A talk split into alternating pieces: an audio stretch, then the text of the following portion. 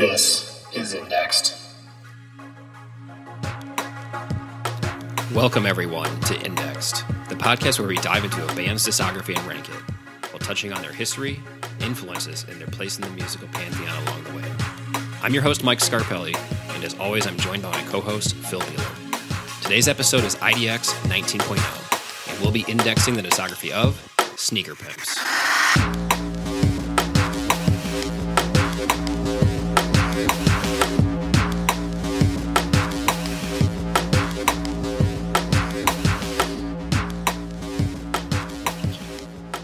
Welcome back to Indexed, everybody. Uh, episode 19. We're almost done with the season, Phil. Ooh. Insert crying noises here. What do I do with all my free time now? I know. Maybe like live our lives or something. Oh, wait, we can't. oh, God. Hopefully, uh, hopefully this pandemic will be done at some point. Um, yeah. Yeah, it's, uh, it's just so I don't have much more to say on that one. Yeah, I feel like we've been talking about that since we started this. Right. It's insane. Pretty much. It's the reason why it started. It's the reason why it's still kind of going. um, so yeah, this episode we are covering the band Sneaker Pimps. They're uh, they're our uh, second overseas band. Uh, we covered. If you're big into overseas bands, go back to episode twelve. Covered Echo and the Bunnymen for you. Um, and this is also like our first foray, for wow, whew, foray into the trip hop genre. Um, I guess for those of you are just had a moment of like, wait, what? What is trip hop? Do you have a definition handy? So I I've got kind of uh breakdown. So trip Okay. hop's probably the the biggest known of the sub the sub genre. Um, it's really they're really all related through down tempo, um, which is sometimes synonymous with trip hop. But then in the last decade plus, you had chill wave and lo-fi also stem out of that. So they kind of split into those three distinct uh, niches. Yep. Um, but it's really a, a broader um, electronic music genre characterized by atmospheric sound and slow tempo, tempo beats, um, kind of related to ambient music, but with more inf- emphasis on those discrete beats um, and having some uh, of the hip hop flair behind it, but then also it's more traditional lyricism and singing on top quite often as well. Well done. That's better than the definition I put down. I put it down a two sentence thing. So, um, yeah. So I guess if you're not super familiar with the genre, the probably biggest example you might know is the if you ever watched the TV show House, the theme song for House is by the trip hop band Massive Attack. Uh, They were kind of one of the pioneers from the early '90s. Um, so if you like that kind of vibe, that's kind of the, um, I guess the overarching sound that kind of most people I would say associate trip hop with. Yeah, I think the um like Portishead's first two albums and then Massive Attack's Mezzanine were the the real big three, I would say. Yeah, there are some other bands that I'll have my recommendation list that kind of had. There's some of them are still active, but they kind of had like a one hit, kind of like Sneaker Pimps a little bit, where they kind of had one hit that kind of made them a little famous, but they still kind of lingered around at least, Mhm. kind of in the trip hop genre. Um, yeah, and it's kind of that whole genre.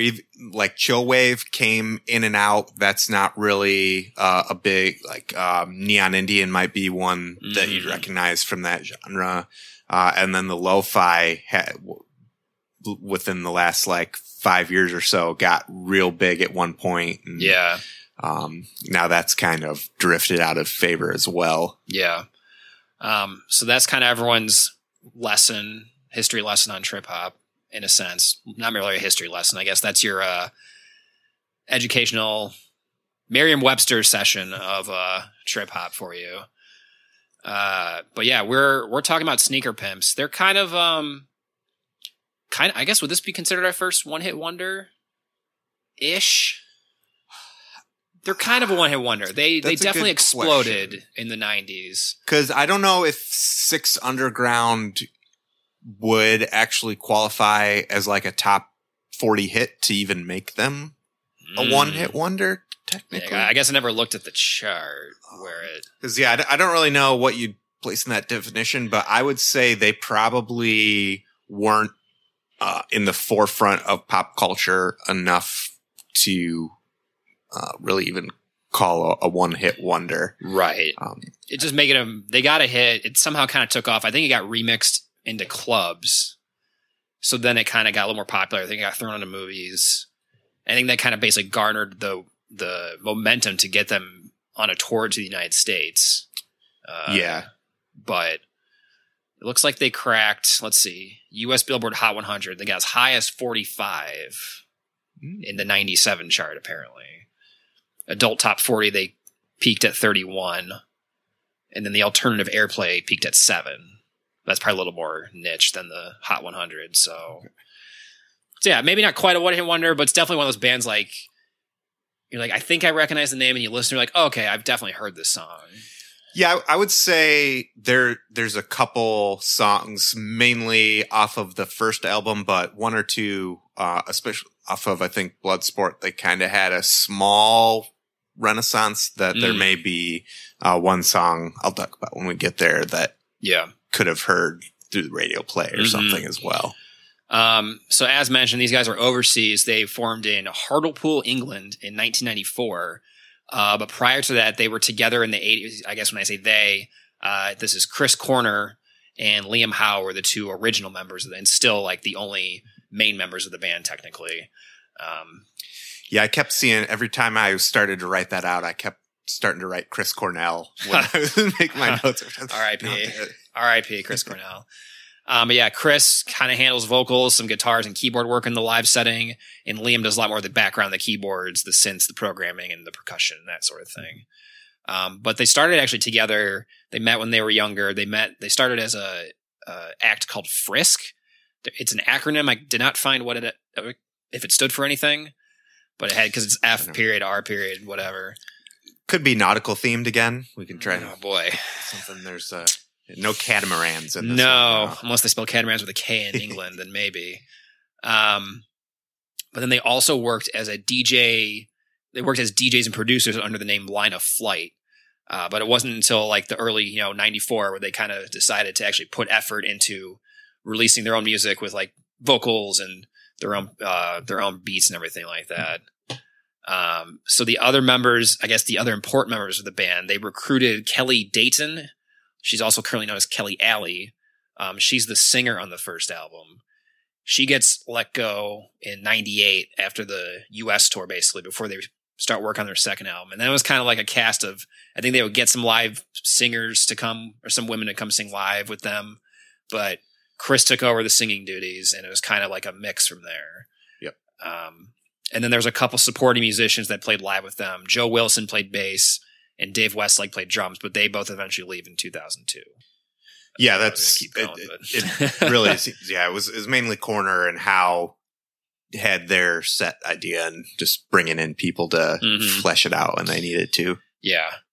And I think depending on, I mean, when we get into the album discussions, there's definitely a sonic shift in the band in a sense. Um, with, with Kelly, it was kind of the more traditional trip hop sound, I guess, what you'd think with the, with Massive Attack or Portishead. Mhm. But it just kind of seemed like reading up on their history, like they just, they seem to not like her that much. Cause when they got to the States, it kind of seemed to all kind of fall apart for them. Like they, Kelly was getting all the attention because she's the singer. And it seemed like Chris and Liam, I think, I don't know if they both didn't like it equally or I don't know, maybe one of them didn't like it more and then they kind of brought the other one to their side. It just kind of just kind of, kind of just like shunned her. They like gave her the cold shoulder and kind of cut her out yeah, the rest of the I- US tour. I think there was something they uh written here, but they they didn't want to be known as like a faddish female oriented trip hop act. Mm-hmm. Which I mean, ma- there's no female as a core member of Massive Attack. They have had um like several Featured, whatever, artists right. and stuff, and had female sound. Yeah. Obviously, Portishead well it has the singer, Mhm. but I think it was just they didn't want to be called Portishead and have to be like, oh no, we're Right. uh, we're not Portishead. We're Yeah. we're that other band. And I think too, I've seen like a random like interviews or things with Kelly. It almost she kind of made it seem like, oh, I was never actually officially part of the band. So like if you said, "Oh, this is Sneaker Pimps," it's just the two guys, and she still was like the featured kind of. It was kind of it was weird. Like there's a lot of there's not a lot out there about them from what I can tell. Like I couldn't find anything like what. So they, I guess I should mention they did take a hiatus. Well, is it a hiatus? Is it a breakup in 2005? Kind of kind of unclear. There wasn't really anything Yeah. about it. It's like, oh, we're just not doing this anymore. Yeah, it seemed more like a hiatus where it was just kind of drifted apart and weren't officially not making music. but yeah, they just kind of fell. I think their just personal relationship just kind of fell apart, sort of thing, Mhm. between Chris and Liam. Um, but they did reform in 2015. They were released a most recent album in 2021. Um, but yeah, they just kind of once they made that big shakeup in '98 by getting rid of Kelly, they just kind of like did their thing for a few years, and then they just kind of they kind of slowly, you know, they peaked with that Six Underground song in that that time period, and then just kind of like slowly just kind of stepped yeah. stepped down. It seemed in popularity. Well, that was the thing when they dropped uh when they dropped Kelly, who they hired when their manager like was like, "Hey, go check this singer out at the pub." So, and that got them their like big ma- major label record deal when they demoed with her, Mhm. and then they dropped her, and the record label dropped them after that first album. yeah, So their second album didn't never even had a U.S. release. right. Um, so I think that probably led to a lot of that popularity decline too, and also lends credence to uh, your theory that she probably what they didn't really want her as part of the band to begin with, and was more of a feature. Yeah, I, w-. I wish I had it saved somewhere. There was um, it was some weird. It was like a really poorly designed website, or it was like an archive thing from like an interview or a thing that she wrote basically about her history in the band. And I guess she was saying like they weren't very talkative or seemed, didn't seem super receptive. It seemed like the managers maybe pushing her being a singer first to join the band kind of thing.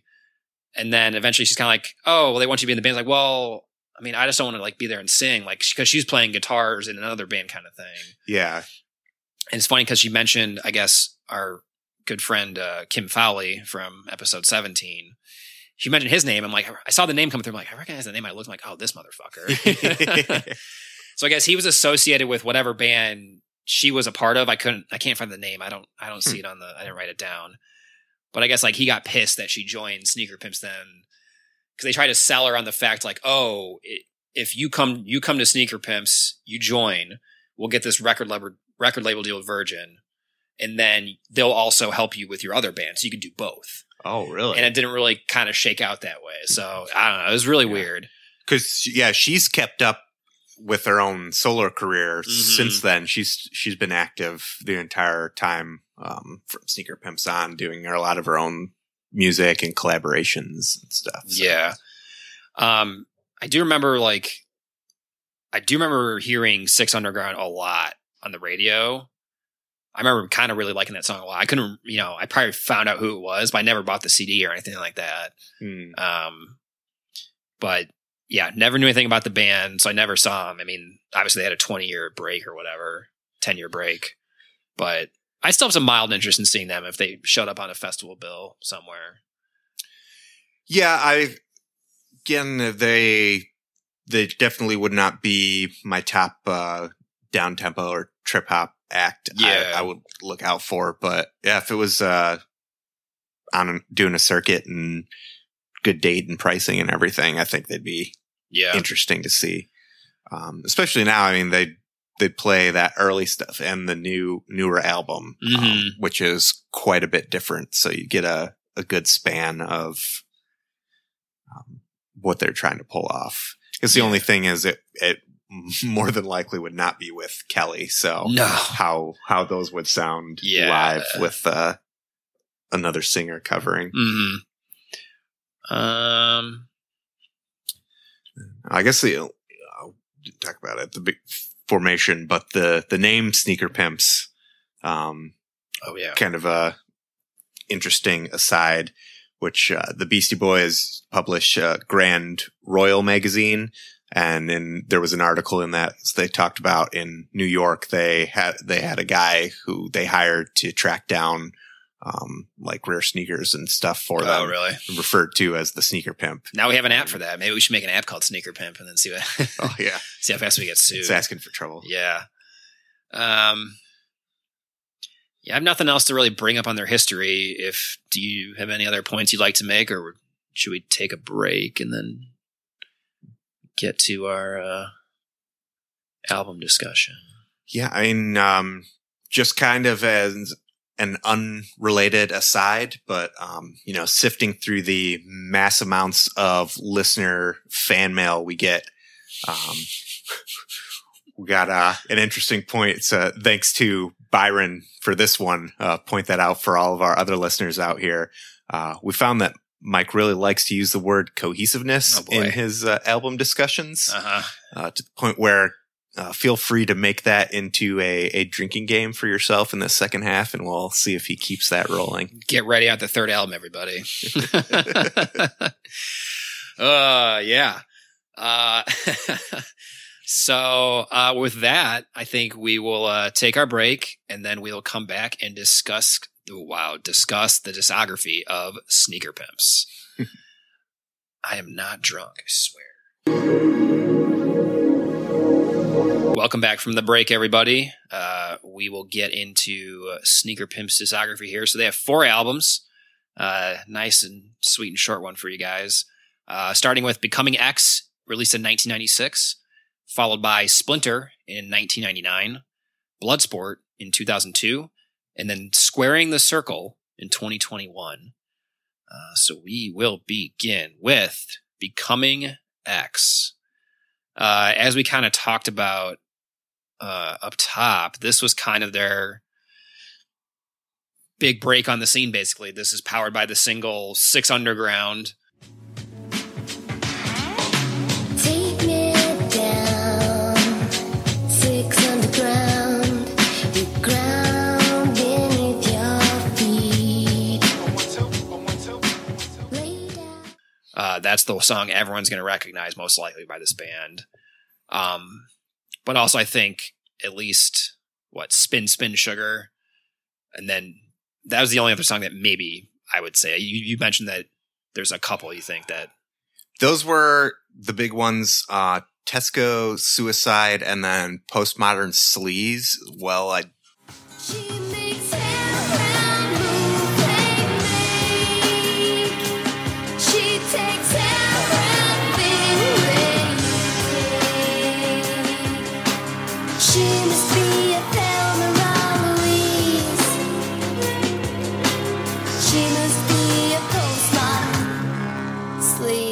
did uh, I did recognize it's what I've heard before, mm-hmm. um, but I don't know if that's just me actually like going and sneaking sneak seeking out the band previously and listening to that, or if it showed up in, in Gotcha. radio play or.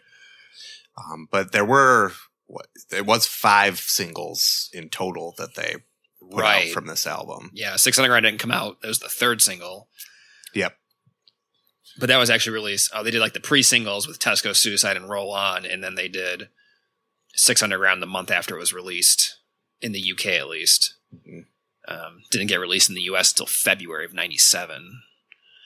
Um, but the, to me, this kind of this fits the mold of kind of your mid '90s trip hop scene that you're gonna be familiar with. This is the popular sound of Massive Attack and Portishead. Mhm. Um, I mean, we'll say like based on, I mean, just with the Six Underground strength alone, how good that single was, or how much people enjoyed it. It spent they, uh, the album spent 23 consecutive weeks in the Billboard Top 100, pretty much just because of that single, which is pretty. I mean, that's great for like first record. You're like, hey, here's a here's a lot of money in the 90s. So Yeah, I would I would take that today if they uh, said sign your name here and get you that Mhm. many plays. Like, Yeah, all right. Yeah. So one thing to note, um, I'm assuming most people are going to listen to this on Spotify.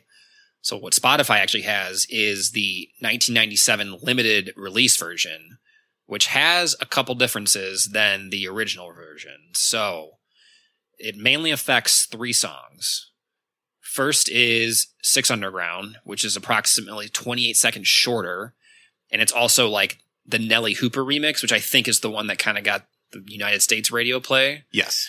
Um, then Spin Spin Sugar, it's 47 seconds shorter, and it's also a radio mix. And then Postmodern Sleaze, it's shorter by about a minute and 40 seconds, which I thought was kind of a lot. But I went kind of digging through. So also on Spotify, they'll have like the singles EP section and stuff. Mhm. So they have the regular versions of Six Underground and Spin Spin Sugar. I will say they weren't wildly different. I think the sound was maybe because they're remixes and stuff, the sound was tweaked a little bit. So I feel like if you listen to it consecutive, consecutively, that run of Six Underground becoming X and like Spin Spin Sugar, it kind of connects more Mhm. because with the way Oh, the sound is, yeah. it's just connected more versus having the remix and they're kind of like it still works, but like it just didn't have that connecting like under undertone. I, I said like, oh, it's like a little more oomph for sleaze in the background of like the OG version of Six Underground that helps like sag into the that little Yeah. run there. And I wonder because those three tracks all have samples of other uh, either film scores or other songs as well. Uh, so I wonder if that had anything to do with the Mm. radio edits and they took away some of um, of that extra stuff. Maybe. Because I know in Postmodern Sleaze specifically sampled the ritual music from the final scenes of The Wicker Man, um, the original Oh, uh, okay. horror movie one. Yeah. So I could see on the singles version that minute plus being a lot of just that, uh, the sample from that. That's going to be more of the Maybe, yeah. theory, I uh, found a. I found a YouTube cut. Um, it wasn't quite the full five minutes twelve seconds that they list as the track length. I think it was like four something, but it was like closer to five minutes basically. So I was like, all right, it's pretty much the same thing. Hmm. But like it, I didn't really notice that much different. I kind of thought maybe just a little more extended instrumentation. That, I mean, I guess that kind of feeds the point you just made, I guess. So yeah, that was kind of really the only difference that I noticed. Like, oh, it's just a little bit extra intro and a little bit extra outro, but like the core song was still basically the same. So Um, which yeah, I think makes sense for all the the radio play and the the ads and everything else they have to get in. It seems like a lot of times on radio edits or singles versions, they'll just cut uh, re- some extended repeated Mhm. pieces of a track or something to try yeah. and slim it. Hey, but for whatever reason, they didn't because they have a postmodern sleaze like EP single thing on Spotify too, but they don't have like the original five minute version for whatever reason. So it's kind of goofy. Um, but kind of besides these singles we've been mentioning and stuff too, I I also really enjoy "Low Place Like Home," the opening track.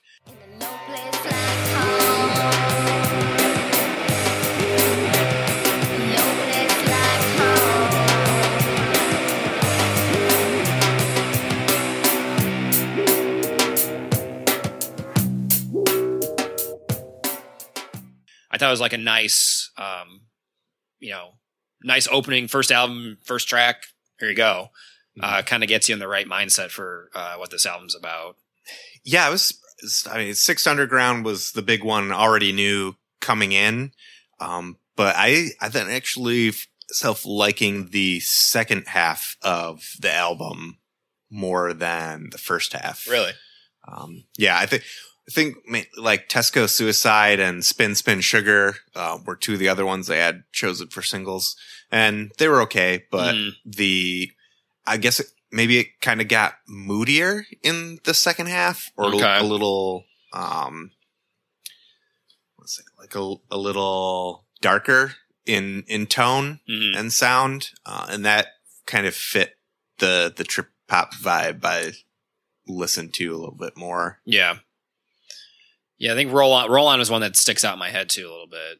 Um so yeah, kind of the back half. I I just I just generally enjoyed kind of the whole sound worked for me, so that's why kind of it all I didn't I guess have a preference of the first half or second half. So And this was uh, we didn't mention him in the intro, but Ian Pickering uh, was a the lyricist they brought in to help write uh, the lyrics for all these tracks, uh, or most of the tracks at least, on Mhm. this first album.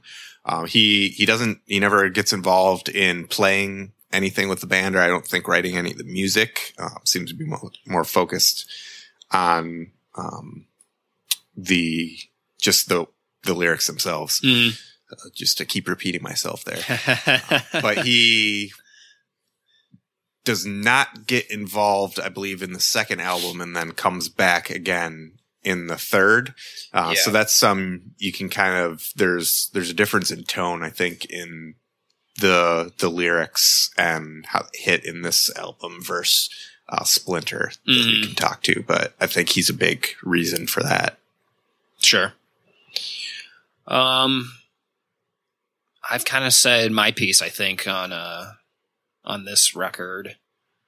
Do you have any final points you'd like to make? Uh, no, for this one, looks like I've got everything covered that I have written down here. Okay. So, starting us off, Phil, between one and four, where do you place Becoming X? I have Becoming X at surprising everyone here. Number one. Me too. what? The popular album is the number one? Yeah, yeah, it is.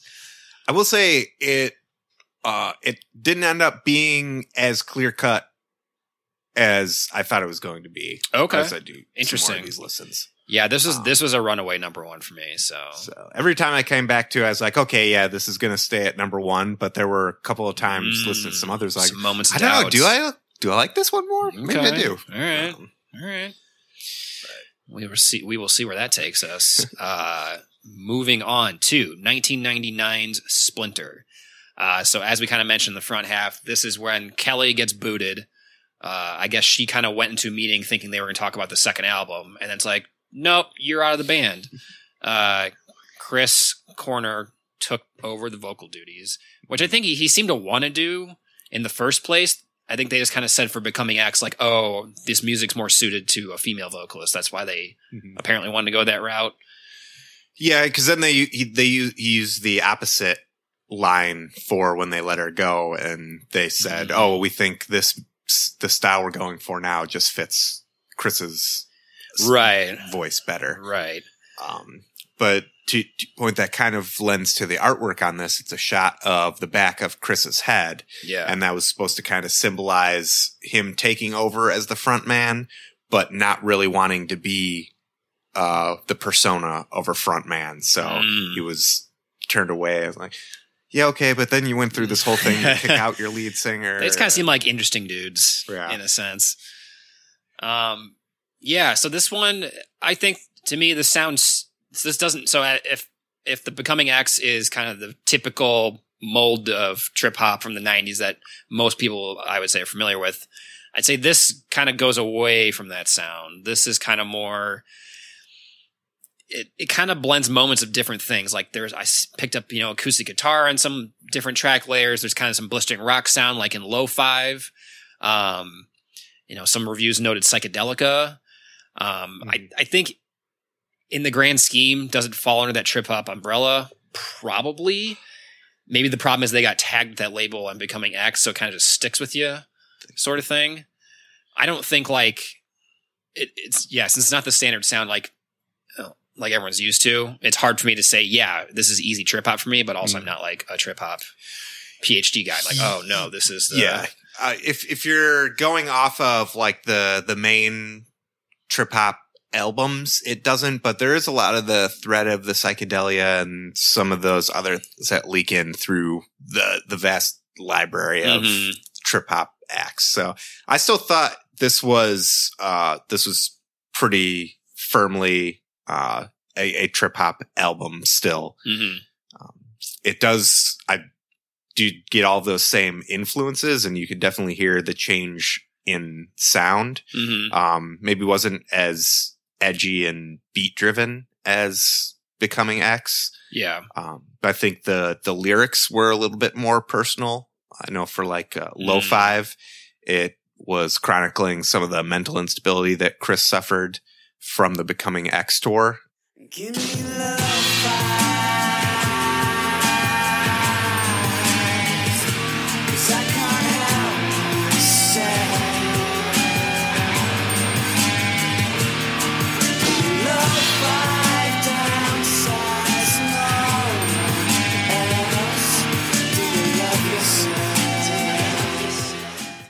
Yourself? They toured for like two years straight, and Right. then he just kind of left the tour and didn't complete it at Yeah. one point and took a break for a while. Um, I think a lot of that went into writing this album as well. Mm. Um, so get your drinks ready, everybody. This album's not that cohesive in a sense, like because all my notes are like, oh, this song sounds like this. So like I've like flowers and silence. I think that that is the most closely related to like the dark ambient trip hop sound that like most people be familiar with. Um, but then like Superbug sounds like something like kind of just overly familiar at the time. Like it wasn't really special, but like it just kind of it could maybe could have been on the radio. You just never, you know, it's one of those songs like, oh, it's on the radio, and you kind of hear it. 'Cause That I think that's more like the rock guitar sound. And then I also picked up like a little bit industrial with uh, cute sushi, sushi lunches. I'm pretty raw with this cute sushi lunches.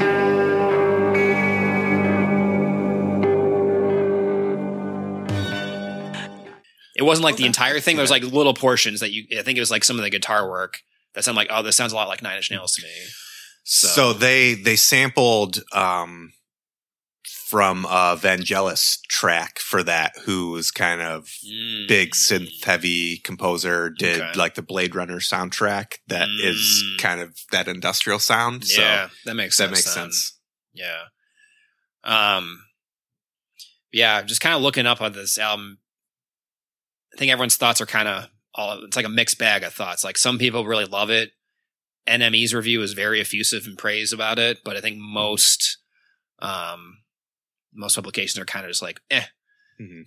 It's hard to come off of Yeah, becoming X and release your next thing and without your main well, main quote unquote main vocalist that everyone was so used to hearing. So and NME is a British publication as well. So uh, they, I think they always kind of have a slightly softer spot for Mhm. uh, British artists than yeah.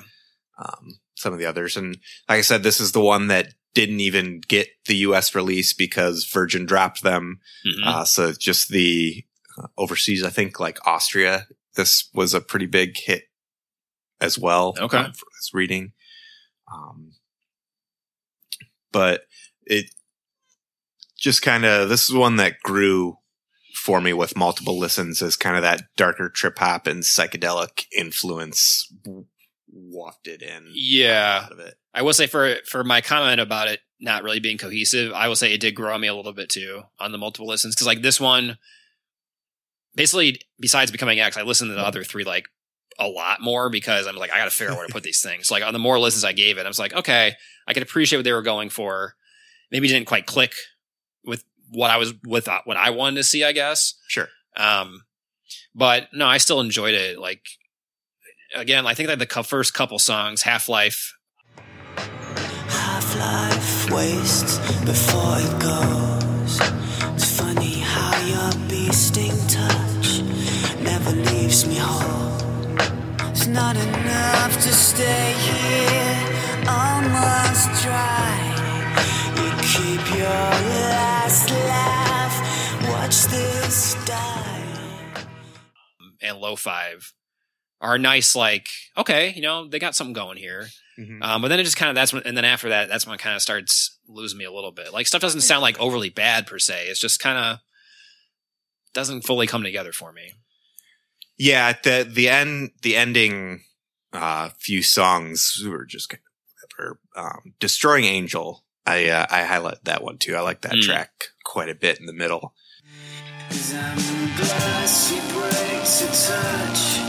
Cause I'm glass you break to touch, but you never want me much. Like the view across the water from your shoes, two feet smaller. I know it doesn't pay to be this hard.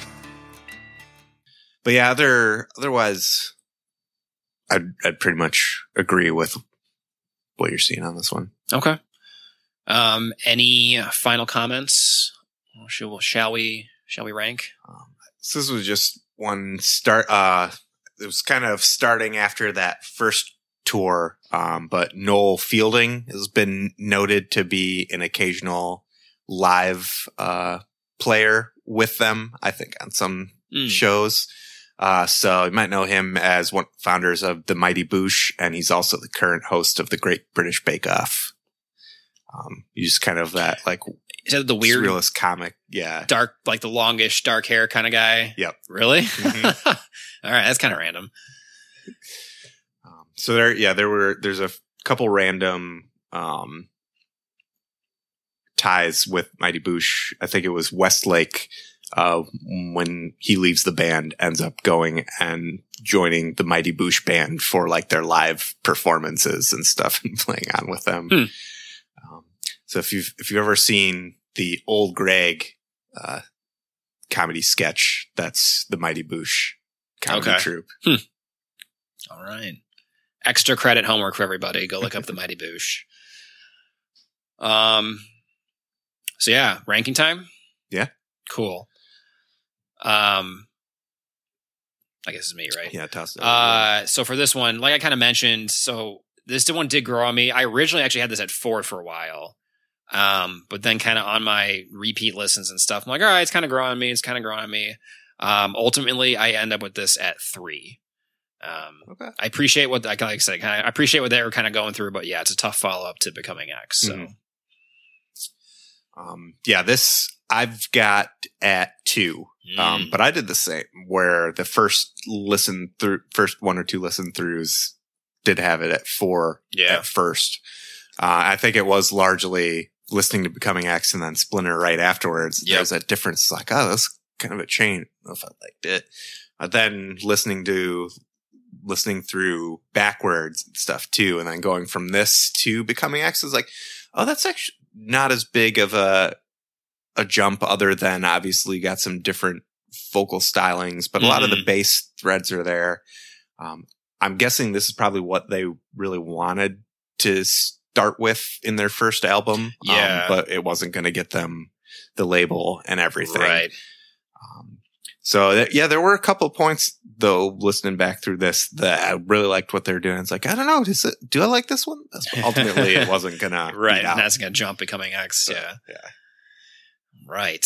All right. So we're gonna move on to 2002's Bloodsport. Um, hey, do y'all like Cohesion? Because it ain't with this album. Jesus. I would, I would absolutely agree. I, I didn't use the word cohesiveness, but that would I actually be- never. If you look at my notes, I did not type cohesiveness cohesiveness once. I'm just saying it more now. Um, everyone's being nice and drunk. Uh, yeah, this sound is just scatterplot. I don't know, like part of it seemed like, yeah, it kind of fits like the early 2000s, like indie stuff, kinda, but like it doesn't It's really weird like, electro pop too. Uh, yeah, you can't really like, I don't know. It just like, it kind of gives the vibes of that, but like you can't, I couldn't really like place it like, oh, it kind of sounds like this band. The only song that I thought sounded like someone was Grazes. I thought it vaguely felt like Radiohead with the sound at least a little bit. But like that was kind of it. I'm just like, that's really the only thing I can kind of like box in there a little bit. I'm like, all right. Yeah. There, this is the other album though. Um, the the second track, "Sick," is the other one I think has been played, but on radio or in some other pop culture stuff before. Maybe then you wouldn't get so sick of me.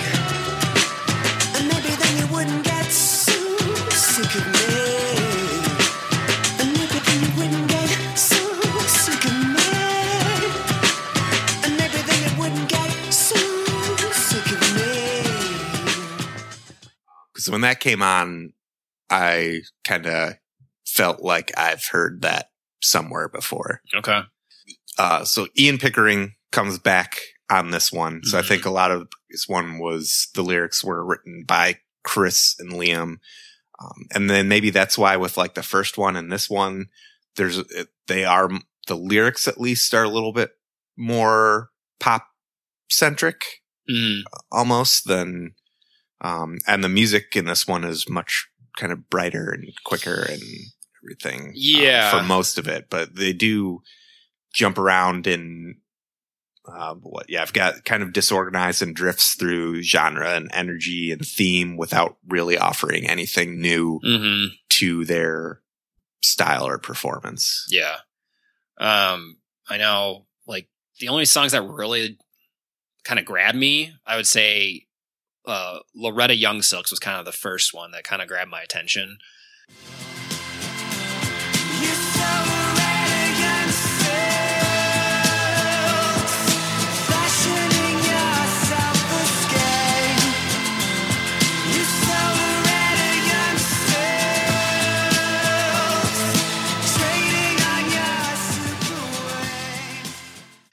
Don't really remember what about it, but I was like, all right, I can kind of get I can get down with this song a little bit. um, and then to some extent, Small Town Witch also um, kind of sat with me in a positive light. But yeah, in that hodgepodge of whatever, Yeah.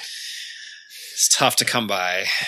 Um, yeah, I had the the fuel and think harder were two of them, and then like said, sick was the one that uh, that I just kept getting stuck in my head because of that. Yeah. um, chorus. I think. Yeah. So I, I generally didn't have too much to say about this album. I think once I found this uh, Entertainment Weekly review of it, it kind of like, yeah, this this kind of sums it up. I think pretty well. It says the line that I stole was once a trip hop outfit with a female singer. Sneaker Pimps are now a mopey synth pop quartet aimed at everyone's hidden goth teen. I'm like, all right, that kind of that kind of summarizes the sound of this album a little bit. Yeah, I I could agree with that. Yeah. And I know on the album, uh, it wasn't Liam Howe playing uh, on the synths either because he was unavailable for some reason or another. Hmm. Um, so um, one of their long term friends and associates, Chris Tate, brought in to sit down and put the synthesizers in for these tracks. Um, I don't, I, they, they still wrote all of them and everything. So I don't think that really had any impact on the ultimate sound of this. But hmm I think um, it was about this time too. I think that that uh, Chris really started pr- uh, doing a lot with his side project I- IAMX, Mm. um, which he that was actually kind of different. I went through a little bit of his catalog. I think he's got seven or eight albums Oh wow. um, Okay. under that, and it drifts through. Um, uh, he's got some trip hop stuff. He's got some synth poppy stuff, all the way into like an alternative, str- almost straight alternative record. okay. I think that was pretty interesting. Hmm. Um, worth diving into. Uh, but I wonder if that's. It seems like the split that split started with this album, and you Yeah. can see it in these tracks the way they're put together. Um, any other points you'd like to make, or ready to ready to rank it? I feel like I have a feeling where we're both putting this. Yeah, I think uh, I think we're ready to rank it. Gonna guess uh, tied on number four here. yes, we are. Survey says two people plus the rest of the most of the other world people that listen to this music or listen to this band. Yeah, number four. Um, oh, I just want to. Uh, they did move to France and Germany to record in a farmhouse during this time to try and capture the Berlin-esque new wave punk, Mm. Sound.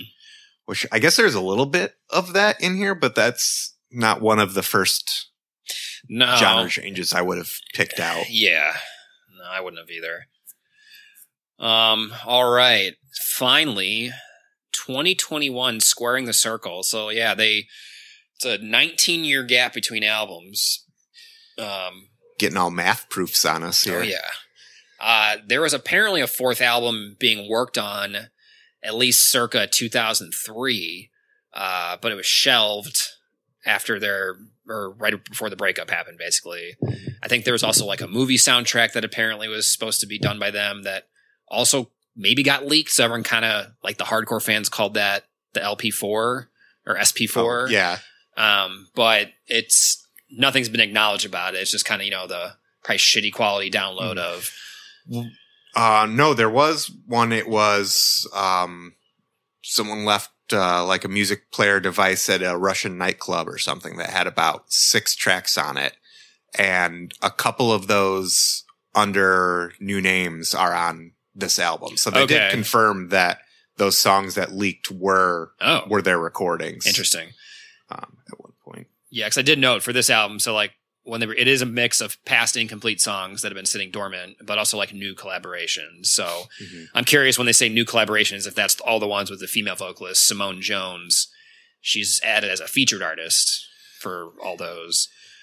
Um, Yeah, because I didn't really get the feeling that she actually collaborated on any of those. no, songs. they probably wrote they probably wrote the lyrics like, brought "Oh, this seems like a part for a female artist," and here you go. yeah. Um, Didn't learn from their first album on how to handle that. No. And, and I should have gone and looked to see if I could have had a fancy breakdown like the Hum uh, subreddit did for like the their surprise release. Like, oh, these songs were old and redone, or this is a brand new one. Oh. See what if anyone had a breakdown like that for the sneaker pimps. I did not go look though, unfortunately. Um, so if there's an R slash if there's an R sneaker pimps out there, if you guys have that, send it our way. Um, but I think with this though, like this, this is kind of more the sound I expected, or that I enjoy. I guess I do like the dark ambient, female driven vocalist, uh, trip hop kind of genre. Like I don't Mhm. mind the male vocalist part. It's just nice to have that blend. I think it just suits it all so well. So this isn't quite. I wouldn't say this is as like super dark and ambient. This has a little bit of brightness to it, um, but it still Yeah. has like the same like classic, quote unquote, classic trip hop undertones Mhm. about it. I, I would agree almost completely. This is the one I said they it it makes sense for them to go this route as an evolution, um, never being one of the top trip hop bands to begin Mhm, with, right. and that genre not being as big as it is anymore. Kind of go more electric synth pop esque, um, brighten it up and add in some different sounds. Um, worked pretty well for them. I did Yeah. like that they brought Simone Jones I in did for too. this. She's got uh, a great voice that matched pretty well with most of what they have her in. Mm-hmm. Um, but I did think like she felt more like an add-on instead of an integral part of crafting the album. Mm-hmm. Um, where if her if her influence was in a little bit more, it might have made some of these tracks flow a little bit better. Mm. Um, Yeah, like any of the songs she was on are, are ones I enjoyed the most for sure. Um, opening track, Fighter. Again, opening tracks. You you do a good opening track, I'm in. Yep. So, uh, and then Immaculate Hearts as well. I think was a couple good ones.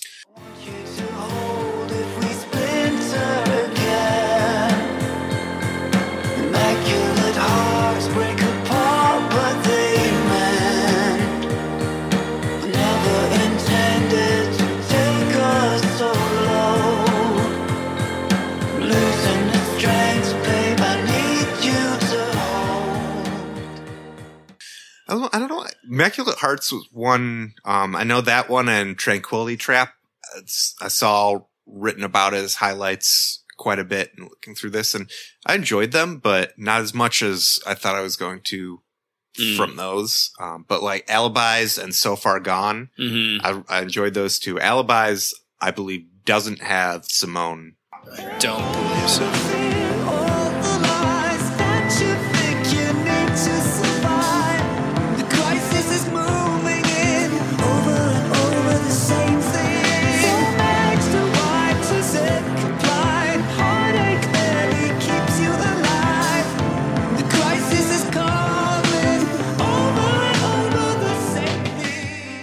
And then so far gone does i thought those were kind of two uh two songs that they put in a good place back to back to each other Mm. to show that contrast but they didn't feel like they were um off of separate albums or anything they worked together but they were Right. different enough Yeah.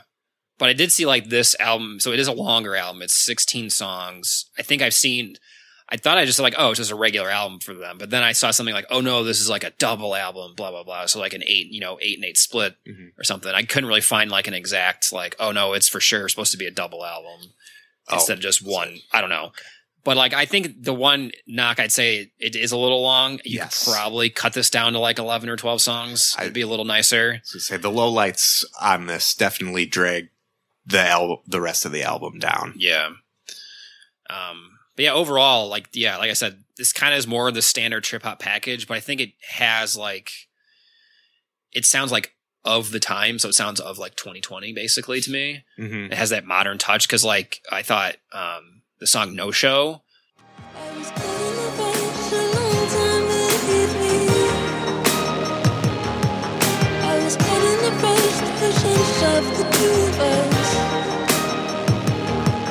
I was caught in the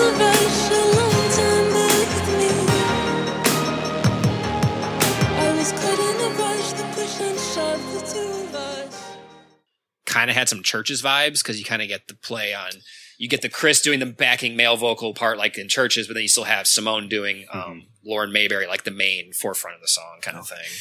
I was trying to figure out what band it was, Oh, but I was like, man, there's someone I I couldn't think of it. Chvrches is perfect. Yep. Yeah, they're they're uh, pretty pretty good for that. Mhm. Um, and then when you mentioned alibis, um, they were that song reminded me of the Antlers a little bit. Okay. I think it was kind of more just the airy guitar kind of thing. hmm Um, so, but yeah, I for being off again. I mean, after doing the hum hum uh, episode where they were off for whatever twenty years between records, like this is pretty solid. I wouldn't say it's like blow you. It's not going to blow you away by any means, but not bad. Yeah, it's not one of those where they came back. You're like, why did you even get back together and make a record? This- Exactly, yeah. This is still worth listening Yep. to at least. Yep. Um, but yeah, that was. I mean, that's really the biggest knock I had on it was it was too long for the, the content that they had. Yeah. Could have cut that down. Um, and one of the other, uh, I think this still this still kind of gets the trip hop tag. Um, but the biggest thing with this album that differs from the first three is the use of samples. Um, Mm. because those are pretty big in in trip hop as a genre. hmm The first three, about half the tracks use uh, samples at different points. hmm Uh, and from what I looked up and could see, I didn't see any samples credited on. So more of their album. own production. Yeah. Mhm. That's interesting. So I'm curious if they decide to do a four, a fifth album, if they'll stick this route or they'll kind of, I guess, what lies ahead for them. And yeah, because I think what Corner he, he had, there was a track or two on the earlier albums where he had some acoustic guitar, but I think that's one route that Corner wants to dive into more. He played it quite a bit more on this album Mm-hmm. um, than he had in the past. I think one of his influences was um, Spanish guitar music and Simon and Garfunkel, which is two interesting influences to add in with this genre. But Yeah. that could be neat to see what he tries to do with that. Yeah. Uh, I think I I've got nothing left to say. Do you have any other final points? No, No. Think uh, Final rankings. rank on this last one. Yeah. So for me, I had this at two. I think because it's closer to that more traditional uh, trip hop sound that I enjoy. Mhm. That's why it was up there for me over Splinter. So Um, and I, I had it at three. Uh, and my main note was that that the length and the lowlights knocked it out of that second spot. sure. Um, if it was a little tighter, like those 11, 10, 11 Mhm. tracks on this, it Yeah. might have been enough to be a complete album to Okay. knock off Splinter. All right. Um, so yeah, that concludes our uh, album ranking discussion. Uh, do a quick recap here. Uh, so f- at four, we both had Bloodsport. Uh, at three, I had Splinter. I had uh, Squaring the Circle. At two, and then we're flipped. So I have Squaring the Circle at two, where you have Splinter at two, and then we both match with Becoming X at number one. Thanks for covering for me on those last. No Just problem. Hit a mind blank. with four uh, with four four albums, it's easy to recap. So especially when you match on two of them. yeah. Um, band recommendations. I know we've mentioned a few names here. Um, so kind of yeah, Massive Attack and Portishead. They're kind of the classic big popular heavy hitters from like the early '90s that started. Mhm. Massive Attack's still around. Um, Portishead's kind of around. They haven't really done much in a while, but they're not broken up or anything. So TBD if they ever tour again anytime soon. Yeah. Um, but some of the other bands that I kind of mentioned that they kind of got like the one big hit sort of thing, um, enough to like stick around. So there was Hooverphonic. Um, they their first album has a song called 2Wicky on it.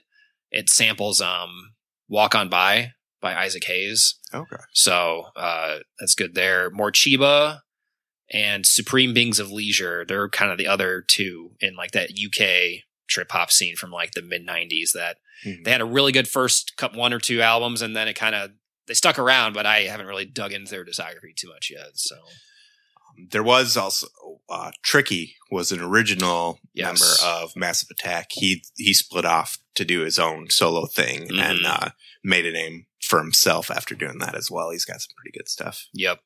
Um, one other band I wanted to mention was Air, kind of the French duo. They there's it's they're not a total similar similar sound, but I think it's something with like the light with this new album gave me a little sense of that vibe for some reason. It's been a while since I've listened to Air though. Yeah. And it was- Um, I mean, it's pretty similar. A lot of the um, recommendations I have aren't other than the hitters of the actual trip hop genre that you mentioned Yeah. are all a little bit different. Um, if you got like Thievery, Thievery Corporation, Hmm. um, Boards of Canada, Nicolas Jaar, um, Pretty Lights, all good. And then if you want some that are kind of, I think, used trip hop and kind of have evolved and gone either more pop or hip hop with that too. You got Lana Del Rey that kind of uses Mhm. some of that, but goes in the dream pop. Um, FK Twigs, Riley Ritchie, um, and even some of Bjork's older stuff, Mhm. um, can kind of get that vibe.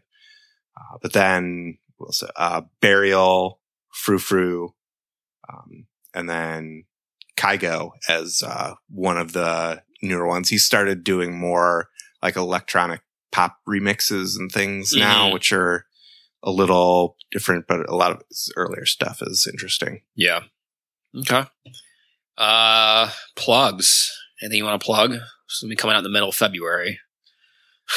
Middle of February. Yeah. Um, I mean, this, uh, this is a perfect gift for that Valentine in your life. Uh, get them to descri- subscribe and listen to subscribe, listen us to talk about music. Yeah, perfect. Oh god, yeah. Turn it into an NFT and then give it to uh give it to the love of your life. For the right price, I will come and serenade them for a night if you wish. Uh, Sultry sounds of Phil. Yeah, that's the side. That's the side pod that's coming.